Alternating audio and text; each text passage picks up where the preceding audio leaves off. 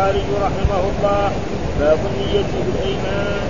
قال حدثنا قتيبة بن سعيد قال حدثنا عبد الوهاب قال سمعت يحيى بن سعيد يقول أخبرني محمد بن إبراهيم أنه سمع علقمة بن وقاص إليه يقول سمعت عمر بن الخطاب رضي الله عنه يقول سمعت رسول الله صلى الله عليه وسلم يقول إنما الأعمال بالنية إنما الأعمال بالنية وإنما لامرئ ما نوى فمن كانت هجرته إلى الله ورسوله فهجرته إلى الله ورسوله ومن كانت هجرته إلى دنيا يصيبها أو امرأة يتزوجها فهجرته إلى ما هاجر إليه. باب إذا اهدى ماله على وجه النذر والتوبة. قال حدثنا أحمد بن صالح قال حدثنا ابن وهب قال أخبرني يونس عن ابن شهاب قال أخبرني عبد الرحمن بن عبد الله عن عبد الله بن كعب بن مالك وكان قائد كعب من بنيه حين عمى قال سمعت كعب بن مالك يقول في حديثه وعلى الثلاثة الذين خلفوا فقال في آخر حديثه إن من, إن من توبتي أن أنخلع من مالي صدقة صدقة إلى الله ورسوله. فقال النبي صلى الله عليه وسلم امسك عليك بعض مالك فهو خير لك. باب إذا حرم طعاما.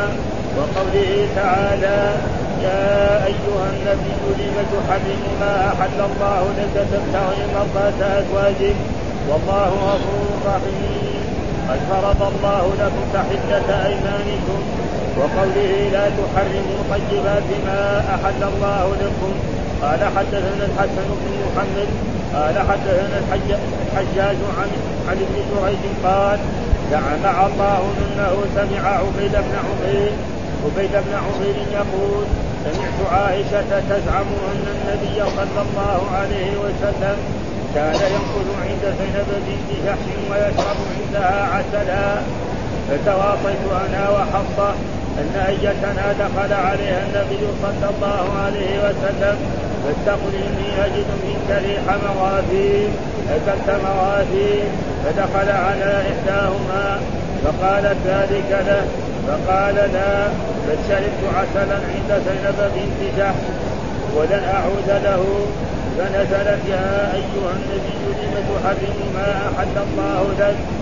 إن تتوبا إلى الله لعائشة وحفصة وإذا سر النبي إلى بعض أزواجه حديثا بقوله فشربت عسلا وقال إبراهيم بن موسى عن هشام ولن أعود له وقد حلفت فلا تخبري وقد حلفت حلفت فلا تخبري بذاك أحد بذلك أحدا.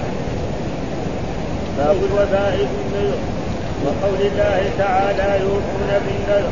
قال حدثنا يحيى بن صالح قال حدثنا فليح بن سليمان قال حدثنا سعيد بن الحارث أنه سمع ابن عمر رضي الله عنهما يقول. اولم ينهوا عن النذر. إن النبي صلى الله عليه وسلم قال إن النذر لا يقدم شيئا ولا يؤخر وإنما يستخرج بالنذر من البخيل. قال حدثنا خلاد بن يحيى. قال حدثنا سفيان عن منصور.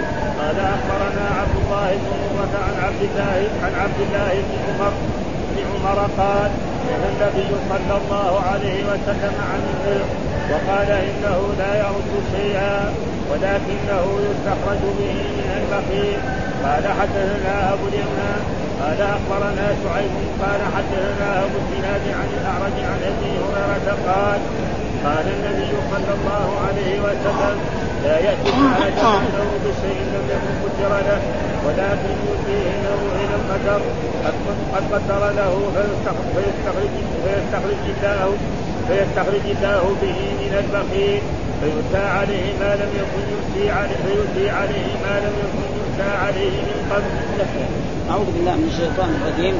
بسم الله الرحمن الرحيم. الحمد لله رب العالمين. والصلاة والسلام على سيدنا ونبينا محمد وعلى آله وصحبه وسلم أجمعين. باب النية في الإيمان.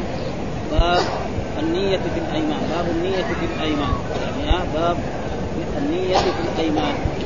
ومعنى النية أصله معروف النية يعني قصد الشيء مقترنا بفعله والنية محلها القلب. وأيمان بعد الحلف. الإنسان لما يحلف باليمين يقول والله لازم على النية التي يريدها. على النية التي يريدها ويظهرها في نفسه. ولا بعد ذلك لما يحلف بهذه النية يقول لا أنا ما عرفت هذا عرفت شيء آخر. ها فلا لا, يصح. وهذا معنى يقول باب النية في الأيمان بفتح الهمزة. بعضهم قال لا باب النية في الإيمان. لا ها لأنه نحن ذكر في أبواب النذور. وأبواب إيه؟ الأيمان.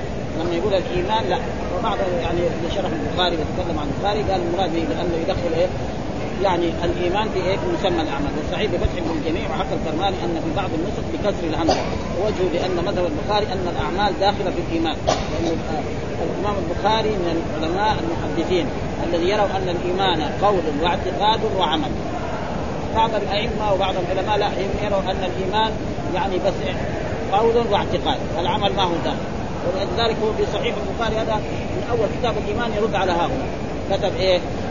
مثلا الصلاة من الإيمان الجهاد من الإيمان الزكاة من الإيمان.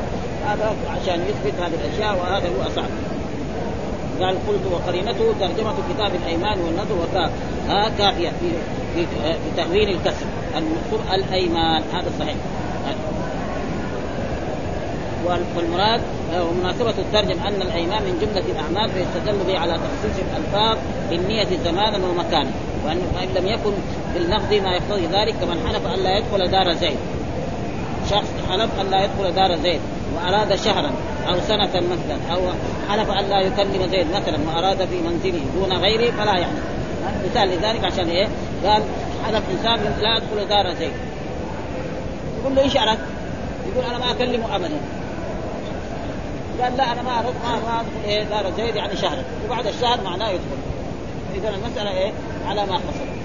على هو ما قصد. ومثال قال واحد قال آه طلقت زوجتي يقول له إيش تريد أنت؟ تريد مرة ولا مرتين أو ثلاث ولازم هو يقول الصدق إذا كان مسلم ما فين يقول مثلا بعد ما يطلق ثلاثة بعدين لما يجي هذا يبغى يردها يقول لا أنا ما طلقت. يريد المسؤول الشيء اللي نواه قلبه. هو المسؤول عنه. هذا معناه مثلا أنا أو حلف أن لا يكلم مثلا وأراد في منزله. أنا لا أكلم يعني في منزل لكن لو وجدوا مثلا في في المسجد يسلم عليه أو في السوق يسلم عليه. يسأل إيش انت أردت يبين هذا فيكون مثلا ها دون غيره. فلا يحمل إذا دخل بعد دخل بعد شهر أو سنة في الأولى ولا إذا كلمه في دار أخرى في الثاني واستدل به ومن تبعه في من قال إن فعلت كذا فأنت طالب ونوى عددا. إن فعلت كذا فأنت طالب. يعني قال إن فعلت كذا يقول لك أنت إيش أردت؟ في هذا الكلام؟ كم؟ مرة ولا مرتين ولا ثلاثة؟ هذه نيته لازم يقول الصدق هو. واجب بصيغه مسلم وبصيغه مؤمن وبصيغه اتباع الرسول لازم يقول. فالناس يكتبوا هذا يقول طلق بعد ساري حماده يطلق ثلاثة بعدين لما يسألوه يقول لا أنا ما أعرف إلا واحد. ها؟ فيصير إيه؟ فهذا ما ينبغي للايش الإنسان أن أن يكون. ها؟ فانت وكذلك قال إن فعلت كذا فانت بائن ان نوى ثلاثة بانت ها؟ قال إن فعلت كذا فانت ويكون هو مثلا يعرف. أما إذا كان ما يعرف بعض الناس عوام ما يعرف بس يطلق في ناس كثير ما يعني نهار ما يتخاصم مع زوجته يطلقها. واجب الإنسان لما يطلق زوجته يطلقها في طهر لم يصبها. ها تحيض وتطهر ولا يصيب أو يطلقها وهي حامل. ها؟ هذا. كذا لازم الناس ما فلازم يسال ويستدل به على أن اليمين على نية الحالف لكن فيها عدا حقوق الآدمي. على نية هي عدم حقوق الادميين أما على حقوق الآدميين مثلا انسان قال له يعني ادعى على إنسان له عنده ألف ريال. قال له هات بين الصادق قال ما عندي بين طيب إيش ما عندك بين أنت تحلف؟ قال أحلف. يقول أحلف بالله إن يعني إنه ليس له عندي ألف. يريد إيه؟ مو هذا واحد ثاني. ما يصير. ها؟ ها؟ حيلة على القاضي يعني يقول له أحلف إنك ما له عندك شيء. يقول في نفسه لا ما يحلف على إنه ما له هذا ألف. واحد محمد خالد ولا محمود ولا آخر. ها؟ أو ما له يعني شيء. يحلف فهذا ما يصح. فلازم يكون على نية الحال. ها؟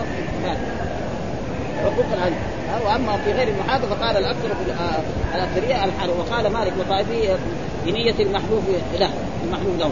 آه لازم إذا قال لك اعرف كذا لازم. قال انه من ادعى حقا على رجل فاعلمه وهذا معناه الحديث. قال إيش الحديث؟ قال حدثنا قتيبة بن سعيد حدثنا عبد الوهاب قال سمعت يحيى بن سعيد يقول أخبرني محمد بن إبراهيم أنه سمع علقمة بن الوقاص آه الليثي يقول سمعت عمر بن الخطاب رضي الله تعالى عنه يقول سمعت رسول الله صلى الله عليه وسلم يقول إنما الأعمال بالنيات. وهذا أول حديث ابتدى به الإمام البخاري في الصحيح.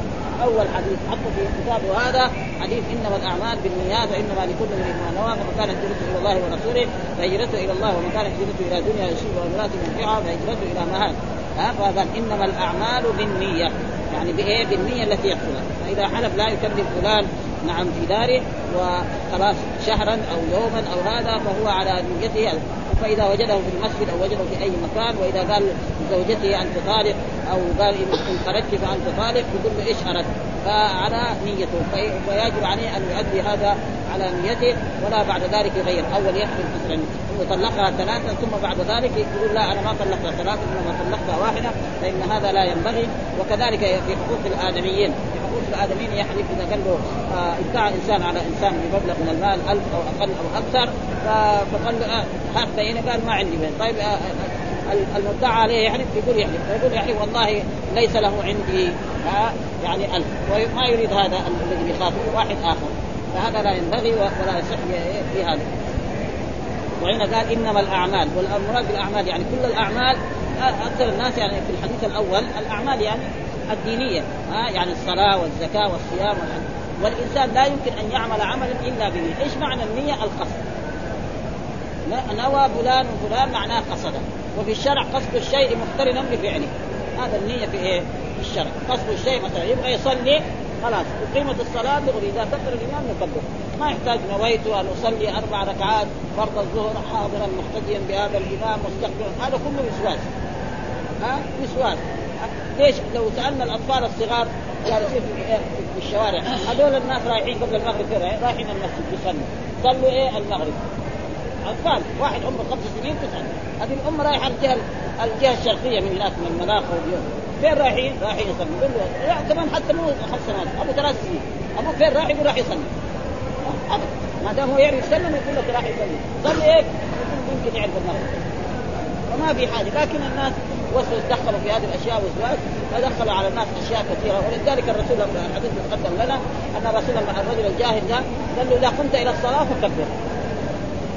ما قال لا يكون نويت ولا شيء ولا ابدا وكذلك في الصلاة وكذلك في الزكاة وكذلك في الصيام. ابدا يعني ما في شيء من هذا. الحنابله قالوا إلا في إيه؟ في الحج. ها يعني في الحج لابد يعني يظهر النية يتلفظ بالنية ويقول اللهم حجا أو عمره لبيك عمرة أو. وهذا أنا على معلوماتنا البسيطة. يعني هذا ما يدل. ها؟ ما يدل على أنه لازم. قال لبيك عمرة. ما قال نويت. يقول يتلفظ كذا كتب الحنابله يتلفظ بالنية. يقول لبيك عمرة لبيك حج لبيك تمام ويقول لازم يتلفظ. به فهذا ما يدل. خلاف يعني الأشياء فلا بد أن هذا وإنما لامرئ ما نوى. وإنما لامرئ ما نوى أن. فمن كانت هجرته إلى الله ورسوله فهجرته إلى الله. وإذا كان هاجر لله وللرسول فيكون هجرته إلى الله. ومن كان هجرته إلى الدنيا والسبب في ذلك أن رجلا هاجر من مكة إلى إلى المدينة ليتزوج منها فكان يسموه مهاجر أم قيس. هذا كان سبب الحديث. هذا هو ما جاء مكة لأجل يعني الإسلام أو أمر من الدين ولا شيء إنما جاء ليتزوج فيصير بابه إيه؟ يعني أي شيء في هذا الموضوع. هذا معناه يعني الحديث الذي وهذا إذا تحاكم وأما غير المحاكم فقال الأكثرية الأكثر نية الحالف. وقال مالك وطائفة نية المحلوف ها لازم إيه؟ إذا قال له احلف على كذا لازم وقال إنه من ادعى حقا على رجل فاعلمه الحاكم إن عقدت يمينه على ما نواه الحاكم. ولا تنفعه التوريث يقول له أحلف الحاكم يقول له ليس له عندي شيء. أو مثلا هو كان كثير آلاف يقول لا له عندي خ... أنا أعترف مثلا ب 50 يكون هو له 100 يقول لا يقول لا أنا أعترف 50 عشان إيه؟ يسقط ال 50 فهذه أشياء لا تصح ولذلك يعني الباب هو وهذا الحديث تقدم غير ما مرة كم مرة يذكر الحال ها باب إذا أهدي إذا أهدى ماله على وجه النذر والتوبة. إذا أهدى ماله على وجه النذر والتوبة. يعني هل يجوز الإنسان يهدي ماله على وجه النذر والتوبة؟ الجواب لا. جميع ماله عين أما يهدي شيء منه فلا بأس. وهنا إذا أهدى معناه بمعنى تصدق. هنا بمعنى أهدى بمعنى تصدق. ليس بمعنى لأن الهدية يعني للرب سبحانه هذا صدقه ولذلك كعب بن مالك لما تخلف عن غزوة آه، تبوك ثم ما كان له عذر فلما عاد الرسول من تبوك جاء الناس يعتذروا. المنافقون اعتذروا ولم يعتذروا. جاء وقال يا رسول الله أنا ليش ما قال ما لي عذر. أنا كانت كنت الاشياء عندي يعني عندي ناقتين. يعني ركوبتين عندي. وعندي كل الاشياء ولكن كذا تكاسلت ولا ما. فأمر الرسول أن لا يكلمهم أحد وكانوا ثلاثة رجال. فقعدوا بهذه المدة حتى أنزل الله تعالى الآية التي تتلو على الثلاثه الذين كلفوا حتى إذا ضاقت عليهم الأرض بما رحمت وضاقت عليهم أنفسهم وظنوا أن لا ملجأ من الله إلا إليه وتاب عليهم ليتوبوا ان الله هو التواب الرحيم. ثم قال يا الذين آمنوا اتقوا الله وكونوا مع الصادقين. فقال ما باب إذا أهدى يعني إذا تصدق ماله على وجه النذر والتوبة. هل يجوز هذا؟ نعم يجوز بعض المال لكن كل المال لا. فهو قال إيه؟ ان انخلع من مالي كله. قال له الرسول لا ها انخلع من شيء. ها تصدق بشيء منه هذا لا. وهذا موجود. أما الإنسان يتصدق بجميع ماله ثاني يوم يصير مجنون. في عصرنا هذا وفي كل العصور تقريبا ها يصير خبل لأن المال عصب الحياة. أما يتصدق بالربع بالثمن ولذلك الرسول أو أمر الوصية تكون أكثر شيء بالثلث لا فإذا أوصى بأكثر من الثلث هذا ما فإذا أراد يوصي يوصي بالربع بالثمن باقل شيء هذا فهذا وهذا معناه باب إذا أهدى ماله على وجه النذر والتوبة. ها على وجه الإيجاب والتوبة لأنه شكرا لله أن تاب الله عليه ولم يكن من المنافقين بعد أن مكث هذه المده صابرا على ما اصابه وهذا الحديث يعني كم مرة الآن يكرره الإمام البخاري وهنا اختصر الشيء الذي يريده يعني في هناك في الأبواب الذي مرت كان ذكر بكامل. أن كعب بن مالك و وهلال بن أمية والثالث اثنين مرارة بن ربيعة هلال بن اميه ومرارة هذول الثلاثة. هذول الثلاثة تخلفوا عن غزوة تبوك ما لهم عذر. ابدا. ولا اعتذر ولا شيء. جاءوا للرسول وقالوا وهو أول من فات. ثم قال هل أمر الرسول أن لا يكلمهم أحد في المدينة؟ مرة. فصاروا يجي هو يجي المسجد يسلم يقول السلام عليك يا رسول الله. يشوف الرسول يعني كأنه ما حرك شفتيه يعني كانه ما قال له.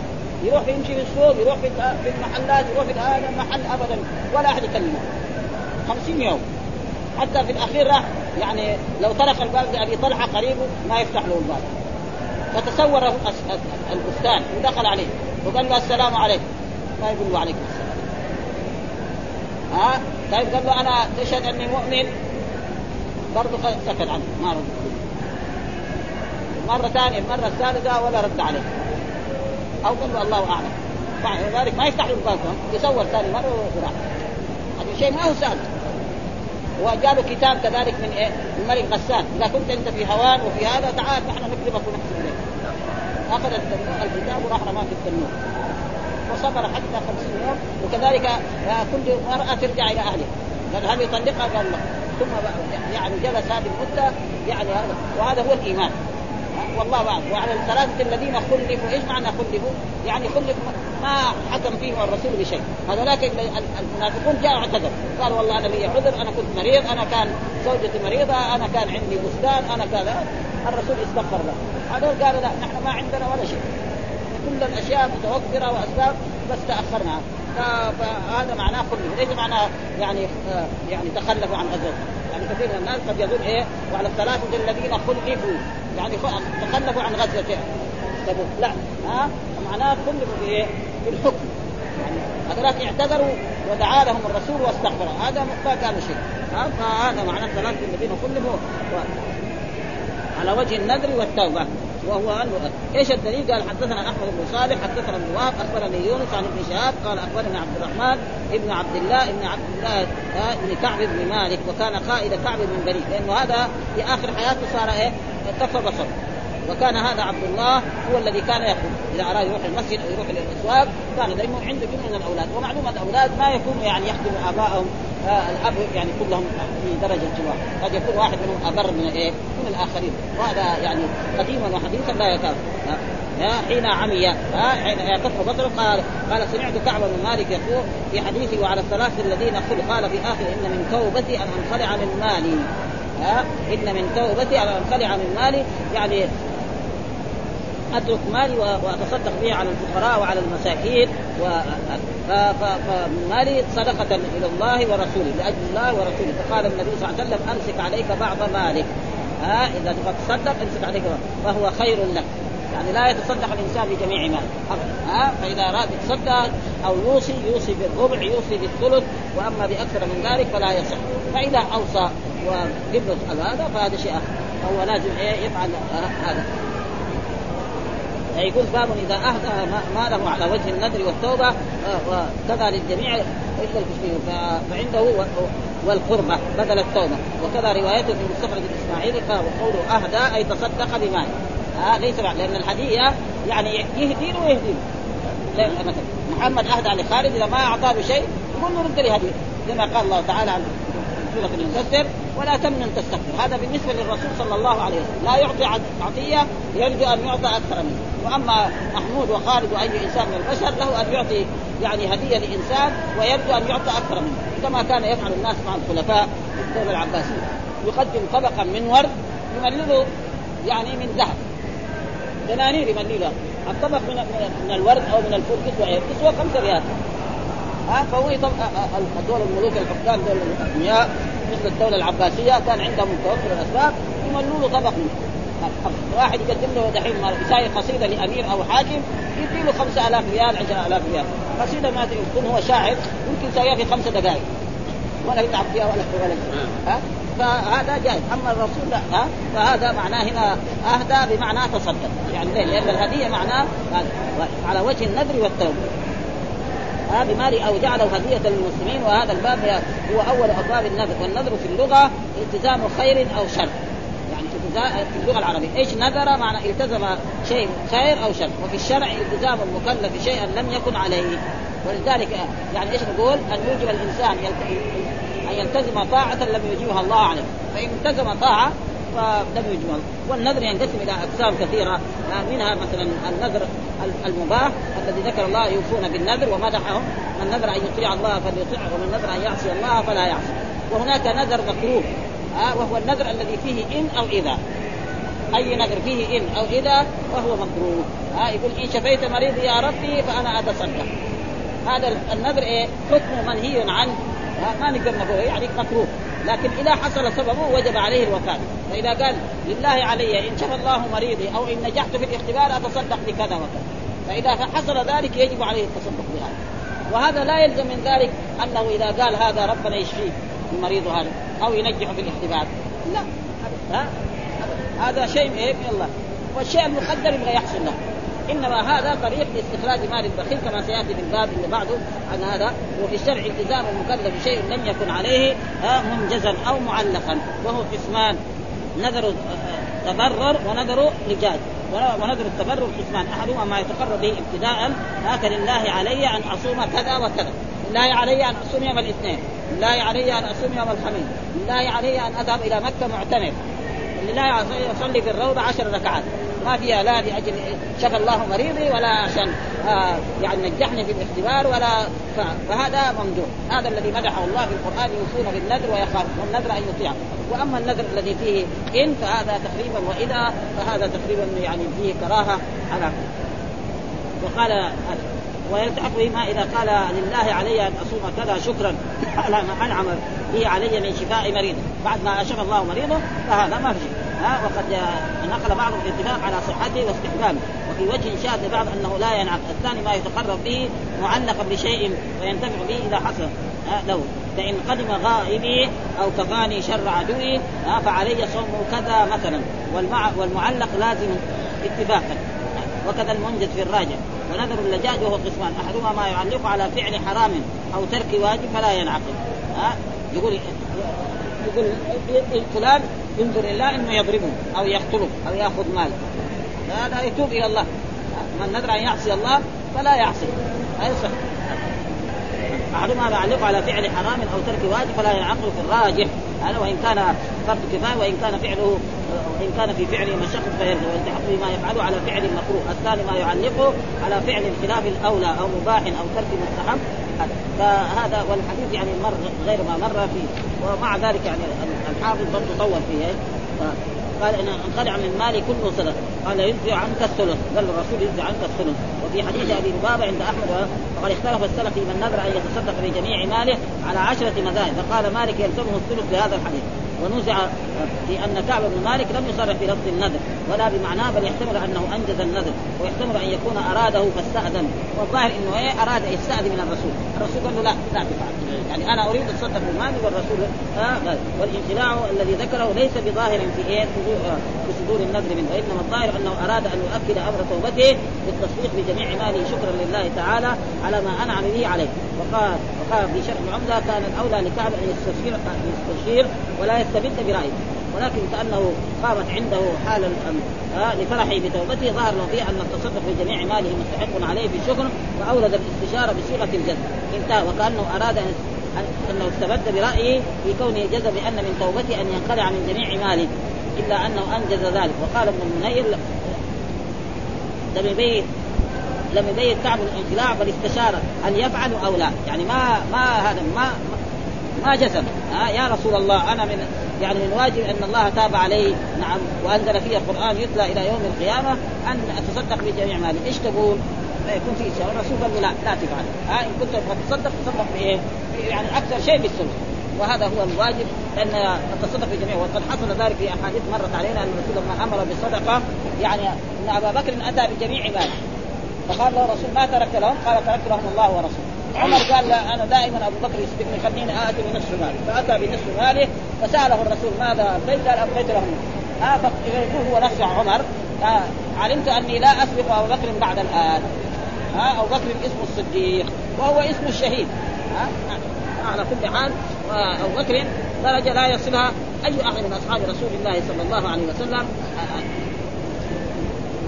وقد تقدم في كتاب الزكاة إلى أن التصدق بجميع المال يختلف باختلاف الأحوال فمن كان قويا على ذلك يعلم من نفسه الصبر لم يمنع وعليه يتنزل فعل أبي بكر الصديق وإيثار الأنصار على أنفسهم المهاجرين ولو كان بهم خصاصة. كما ذكر ومن لم يكن ذلك فلا وعليه يتنزل.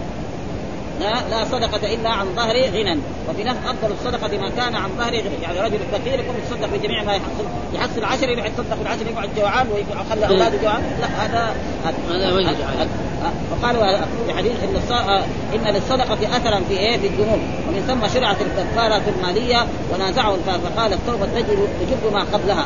وظاهر حال كامل أنه أراد فعل ذلك على جهة الشكر قلت مراد الشيخ أنه يؤخذ من قول كعب أن من توبتي أن للصدقة اثرا في قبول التوبة التي يتحقق بحصولها محو الذنوب. والحجه به تقرير النبي صلى الله عليه وسلم له على القول المذكور.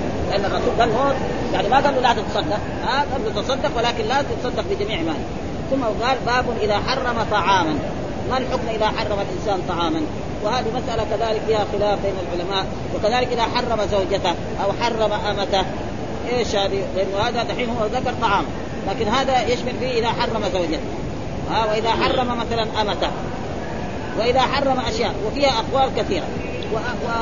وأقرب الأقوال ثلاثة أقوال خصوصا في إيه؟ في الزوجة إذا قال لزوجتي أنت علي حرام نعم يعني بعض العلماء يعني كما في الحديث هذا يكفر عن يمينه. ها؟ يكفر عن يمينه وكفارة اليمين هي أحد ثلاث إطعام عشرة مساكين أو صلاة عليكم أو كسوتهم أو تحرير رقبة القول الثاني من هذه المذاهب أنه يعني أغلظ الكفارات وهو مذهب الحنابلة. وهو إيه؟ يعني يطعم ستين يعتق رقبة عجز يطعم يصوم شهرين متتابعين يطعم ستين مسكين هذا يقولها. القول الثالث المالكية يروا أنها تحرم عليه الزوج. ما تحرم عليه. يعني طلاق ثلاث. إذا قال لزوجتي انت عليها حرام فهي يعني ثلاثا. لا يرجع إليها حتى تنكح زوجا غيره. وفي كمان أخبار وأنا رأيت في زاد المعاد ذكر يعني تقريبا إلى 10 12 مثلا ولكن بعد ذلك رجح القول الأخير هذا وهو انه عليه أن يكفر عن يمينه ها؟ كفار عن يمينه هذا معاه الدليل نص. وهو هذا الحديث. وكذلك إذا وهناك من يقول إذا حرم الطعام ما عليه شيء. واحد من السلف يقول لا فرق بين أن أن أحرم مثلا زوجتي أو أي طعام أو نعلي. واحد قال هذا النعل حقي حرام عليه. كلام فارغ. هذا لجاج ها؟ ها؟ فالمسألة يعني من المسائل المشكلة. وهنا الحين يمكن ذكر يعني ثلاثة أقوال وهي تقريبا إلى عشر أو أكثر من عشر ذاكرة في زاد المعاد. وفي غير لابد كمان الفتح هنا ذكرها يعني. باب اذا حرم طعام. إذا حرم طعام ليه السبب ذلك؟ أن الرسول كان يمر على زينب بنت جحش فتسقيه عسلا فلما تسقيه عسلا والعسل آه يعني كان الرسول يحب الحلوى. هذه من آه من صفات رسول الله صلى الله عليه وسلم انه كان يحب الحلوى فكانت تسقيه لما يجي عند عائشة ما عندها عسل تسقيه. لما يجي عند حفصة ما عندها. والنساء الضرات دائما في غيره معناه يروح عند زينب بنت عسل طيب إحنا عندنا ما عندنا حتى موية كمان. فضلا فصار مؤامرة يعني ها؟ مؤامرة ضد رسول الله صلى الله عليه وسلم على فكل واحدة اتفق عائشة وحفصة ومعهم لابد ناس لأنه كانت فرقتين أزواج الرسول، فرقة مع زينب بنت جحش وفرقة مع عائشة ها؟ وكانت كذلك سودة مع مع مع الجماعة دول عائشة. فقال أي واحد يدخل عليه؟ قالوا نحن نشم منك رائحة رائحة كريهة. والرسول ما يحب الروائح الكريهة دائما يعني تصل الملائكه ها؟ فقالت إنما شربت عسلا عند زينب. قال اذا هذا العسى النحل هذا مر على شجر يسمى الغافير هذا وهو رائحة فيه كريهة فقالت خلاص أنا حرمت العسل فأنزل الله تعالى يا النبي لم تحرم ما أحل الله لك تبتغي مرضاته ليش؟ ربنا أحل لك العسل قال لك فيه شفاء من التحرم عشان عائشة وحفصة لا كفر عن يمينه فكفر الرسول عن يمينه وعاد يشرب العسل كما كان. هذه قول. القول الثاني أن الرسول خرج لغرض من اغراض يعني من بيت حفصة وجاء الرسول صلى الله عليه وسلم إلى بيت حفصة ووجد جاريته ماريا القبطية نعم فنام معه اتصل بها يعني جامعها فجاءت حفصة وزعرت يعني في بيتي وعلى فراشي. هذا ما يعني هذا ما ما ترضى الزوجة ابدا ها؟ يعني ترضى الطبيعه لكن الطبيعه تيجي في بيتها وكمان يتصل بها الزوج هذا ما يقول حتى نساء من فزعلت يعني حفصة وقالت كذا فقال أنت ما يعني أنا حرمتها. لا تقول إلى أحد. الرسول يخرج من هنا يقول قالت عائشه على طول يعني. ها؟ ابدا يعني المرأة ما تقدر فلما خرج الرسول قالت لعائشه ترى أبشرك. يعني ترى أن الرسول حرم ماريا. فهذا تقريبا هو هذه الأشياء هو هذا البحث في هذا الموضوع. وهو قوله تعالى يا أيها النبي وهذا الخطاب لما تحرم ما احل ليش؟ أيها النبي تحرم الشيء الذي ما احل تبتغي مرضات أزواجك يعني عائشة وحفصة وغيره. والله غفور رحيم. قد فرض الله لكم تحلة ايمانك إيش تحلة اليمين؟ هناك ذكر.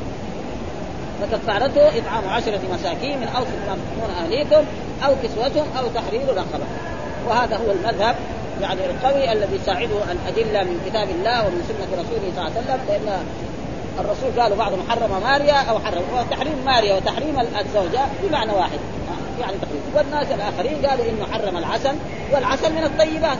ليش واحد يحرم الشيء؟ ها؟ ها لا تحرموا طيبات ما احل الله لكم لأن التحليل والتحريم لله ولرسوله ولا, ولا يجوز الانسان أن يحرم. لا تحرموا طيبات ما ولا تعتدوا إن الله لا يحب المعتدين.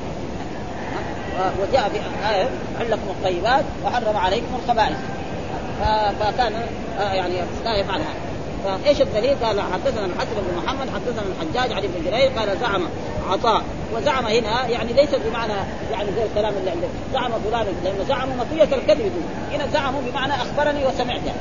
ها يعني في هذه الأحاديث ليس بمعنى الزعم لأنه هناك زعم يقول زعم فلان كذا وكذا. يعني ادعى قد يكون كلام فارغ يعني. كذاب. ولذلك عند العرب يقول زعموا مطيع. يقولوا قالوا الناس اليوم كذا وكذا. لكن ما ما هو شيء. أما زعم هنا هذا معنى إيه؟ هذا الحديث. إيه؟ فين التحريف التحريف من إيه؟ زعم عطاء. انه سمع عبيد بن عمير يقول سمعت عائشة تزعم أن النبي كان يمكث عند زينب. يعني إذا صلى العصر كان يمر على زوجات. كان عادة رسول الله صلى الله عليه وسلم إذا صلى العصر يمر على زوجاته يسلم عليهن ويمر عليهن والتي عندها الليلة يجلس عندها. فكان يمر على زينب بنت جحش ويشرب عندها عسلا تسقيه إيه؟ عسل لانها تعرف أن الرسول يحب الحلوى ويحب الحلو. ها فتواصيت. يعني اتفقنا. أنا وحفصة عائشة وحفصة. ها؟ أن أن أتيان وحفصة إن أتيان اتينا أتينا. أتينا دخل أيتنا. أيتنا أيتنا أن أيتنا. أن أيتنا دخل عليها أن أيتنا دخل عليها فلتقل إني اجد منك ريح مغافير. تقول سودة من خوفها من عائشة تكاد أن تقول للرسول قبل لا يدخل. آه لأنها تخاف من عائشة جدا. وسودة كانت مرأة كبيرة ومن خوفها يعني تكاد قبل لا يدخل الرسول تقول أنا أشم منك رائحة ثم بعد ذلك تصبرت حتى دخل وصار هذه المؤامرة. يعني هذا ها؟ فلتقل إني أجد أكلت مغافير يعني انت تأكل الروائح الكريهه يعني واحد يقول لي أنت أكلت اليوم فجل ولا أكلت يعني نعم. يعني. ها؟ بصل هذا ما يعني ها؟ والرسول لا يحب هذه الأشياء لأنه يتقابل مع الملائكة ولا يحب الروائح الكريهة. يعني فدخل على أحداهما فقالت له ذلك فقال لا بل شربت عسلا عند زينب ولن أعود. ها؟ وفي رواية أنه حلف. ها؟ لن أعود. خلاص لا أعود اشرب العسل. فنزلت يا أيها النبي فنزلت يا ايها لن أعود يعني في رواية أنه حلف.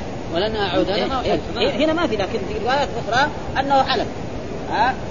في روايات أخرى أنه حلف أنه لا يعود إلى إيه؟ إلى شرب العسل أو لا يعود زي ما في قصة ماريا أنه خلاص إني حرمتها.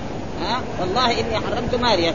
إنه هذه هذا بعض ذكر هكذا وهذا والظاهر أن الاثنين صاروا هذه يعني الاثنين هذه قصة حصه في إيه؟ في مالك. وهذه قصة زينب في إيه؟ في هذا. فيكون إيه؟ الإنسان لا يحرم لأن التحليل والتحريم لله ولا تقول لما تصل انفسكم الكذب هذا حلال وهذا. ولا يجوز الإنسان أن يقول هذا حلال ولا هذا حرام إلا إذا كان عنده نص من كتاب أو من سنة رسوله صلى الله عليه وسلم. هذا ما يجب يعني هذه الواو ماش قصدنا ولن أعود. ما شاء الله لن أعود. لا ما لا. هذه واو حرام. اللام اللام في في لام. إيه؟ ما في لن هذه لم حرف في مصر السكان يمكن كناية لا في روايات فيها اليمين. جاب الإمام البخاري هذا يعني قال إذا حرم إذا حرم طعاما. حرم إيه؟ هنا في بعض الروايات إنه إيه؟ حرمت العسل. حرمته. فنزلت هنا قال فدخل عليها فقال بل شربت عسل من ولم أعود. يعني ما قال لو قال مثلا والله خلاص. لكن هنا اللفظ ما هي والله ولن أعود له. ما في الصيام ها؟ ما في صيام ها؟ الصيام لا الصيام اذا عجز عن الكلام. ها؟ لأن القرآن يقول فكفارته إطعام عشرة مساكين أو تطعمون أو كسوتهم أو تحريرهم فمن لم يجد فصيام ثلاث الناس كثير من العوام والانصاف المتعلمين يظن إنه يبغى يصوم يقول لك يقول له كفر عن يمينك يقول أنا ما أبغى اصوم صيام مو للفقراء فقه ها؟ يعني كذا. ما يجوز فمن لم يجد صيام ثلاثة أيام ذلك كفارة أيمان إذا حرم. واحفظوا أيمانهم. كذا الآية. ها؟ فلا يجوز الإنسان الغني أن يصوم. إنما الغني مخير بين ثلاث أشياء. يطعم يعتق رقبة يطعم عشرة مساكين يقصد هذه الأشياء بالتخيير بعدين عجز يروح إيه؟ يصوم ثلاثة أيام. ها؟ يقول هنا باب إذا في رواية أبي ذر طعامه. وهذا من أمثلة نذر اللجاج وهو ان يقول مثلا طعام كذا أو شراب كذا علي حرام. شو؟ علي حرام. أو نذرت أو نذرت. أو لله علي الا آكل كذا أو الا أشرب كذا. والراجح من أقوال العلماء في ذلك الا ينعقد إلا إن قرنه بحلف. فيلزمه كفارة يمين. ها إن يعني هنا ما ذكر الآن لكن من الترجمة في روايات أخرى وفي نص نص تفسير سورة يا النبي المتحرم في هذا أن الرسول حلف. ها؟ يا أيها النبي ونص الآية. يا أيها النبي لم تحرم ما أحل الله لك؟ ها؟ نفس الآية بتدل على أن الرسول حرم على نفسه إيه؟ العسل ايمانكم هذا دليل على نص الآية ونص هذا والحديث يدل على أنه حرم. مو بس قال أنا لا أشرب العسل. لو قال لا أشرب العسل وبعدين شرب ما في شيء. هذا ما يضر. الكلام إنه هذا. وقول يا أيها النبي لما تحرم ما أحل الله لك؟ تبتغي آه وزاد غير أبي ذر إلى قوله تحلتين. وقد تقدم بيان الاختلاف في ذلك لأنه هذا في كتاب الطلاق. آه هل إذا الإنسان حرم زوجته ما الحكم في ذلك؟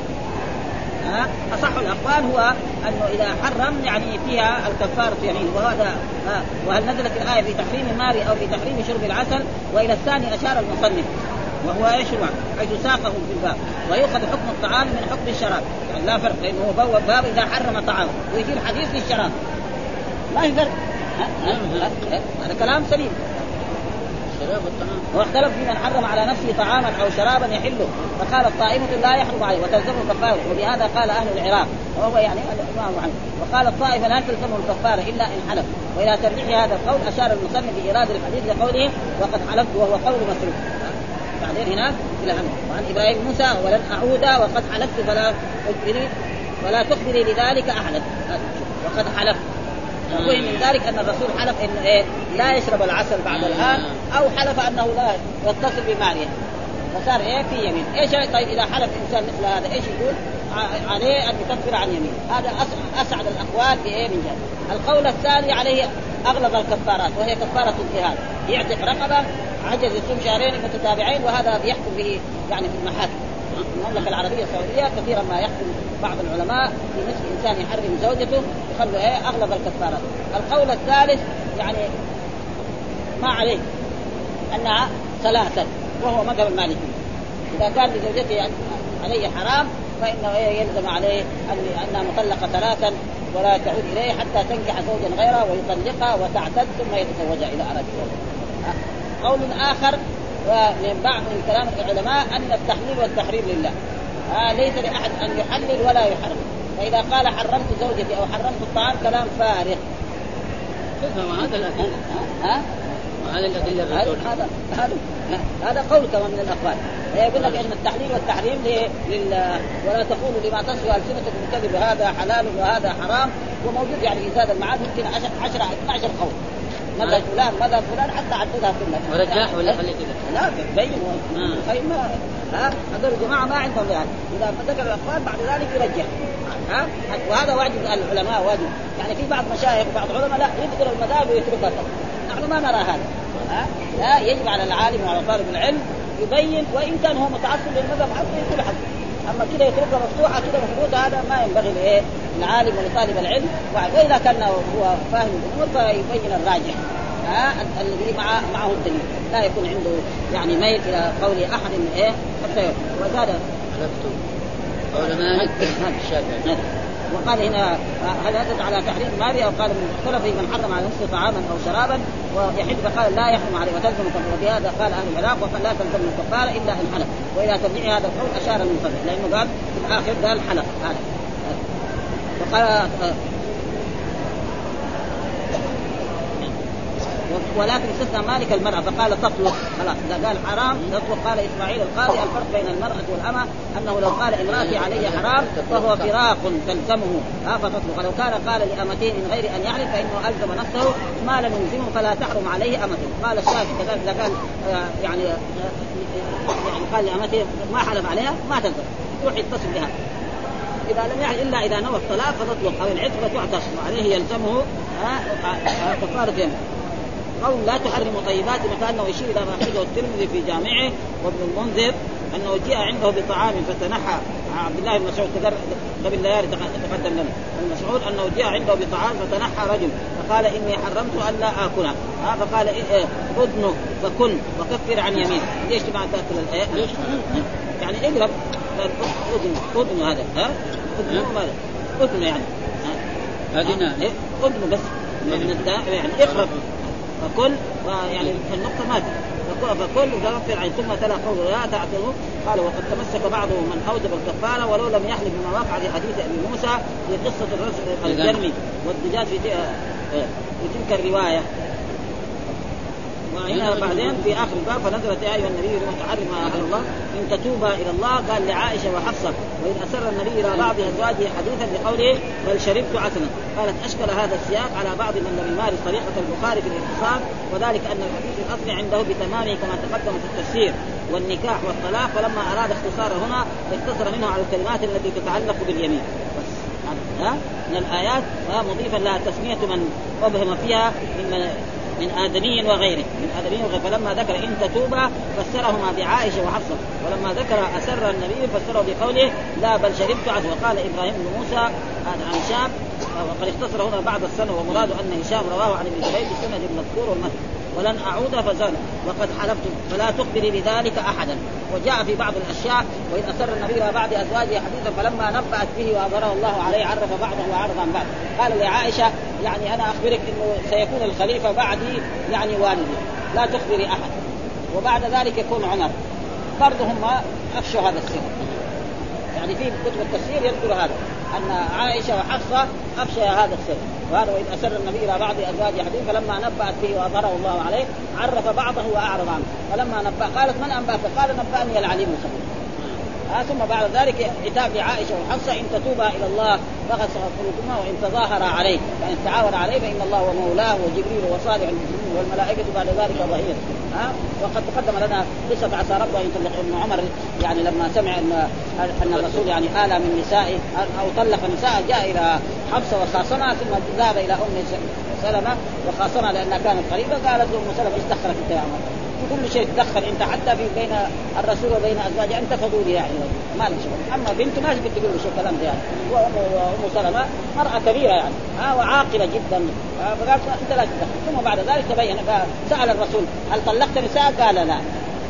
خلاص فصار إيه بردا وسلاما عليه. إنه إذا طلق نساءه التسعه معناه حفصه منه. هذا يصير مصيبة على مين يتزوجها بعدين؟ والبنت بدون هذه المرأة بدون زوج ما ما لها صفة يعني حيأخذون الناس الأولين الذي يعني في مثل هذا. والحمد لله رب العالمين كفينا هذا الحديث. صلى الله وسلم على نبينا محمد وعلى آله وصحبه وسلم.